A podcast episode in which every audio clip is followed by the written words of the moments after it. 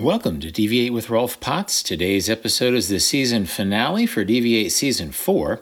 It features an audio version of the introduction chapter from my new book, The Vagabond's Way, which debuts on October 4th and is available now for pre order from your favorite bookstore. The Vagabond's Way is subtitled 366 Meditations on Wanderlust, Discovery, and the Art of Travel.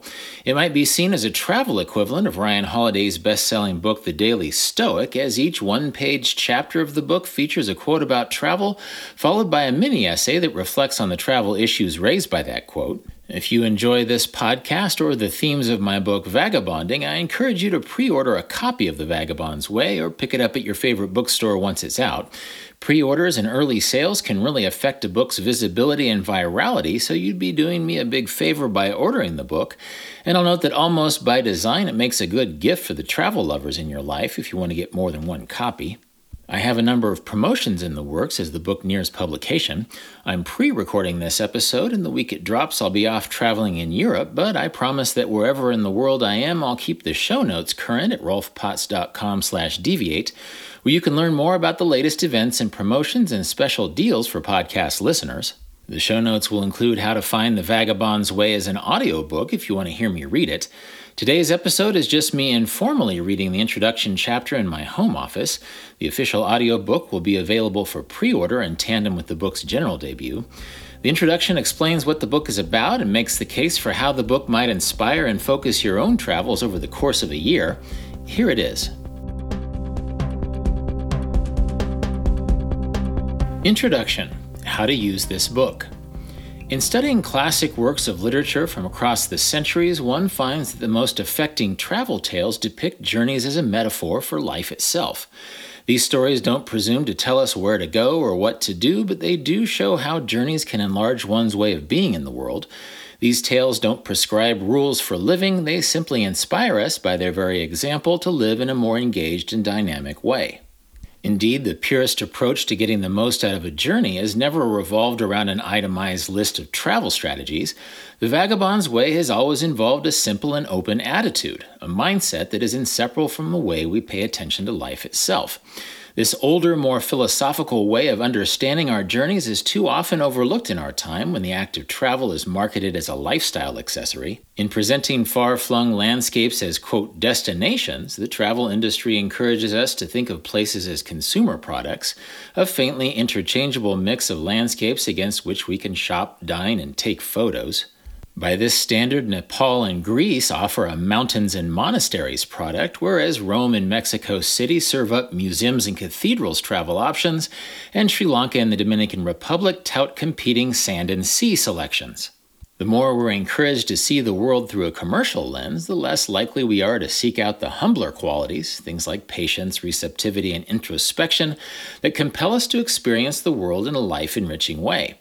At its best, travel is embraced not as a flashy backdrop for our lifestyle ambitions, but as an act that touches every aspect of our being. Travel is not a swaggering declaration of self undertaken to impress other people, it's a quiet inquiry, requiring awareness, resilience, and openness to change. Travel is not a hard science that can be cracked open with some algorithmic formula. It's a nuanced art, expressed through joyous, ragged edged, mindful practice.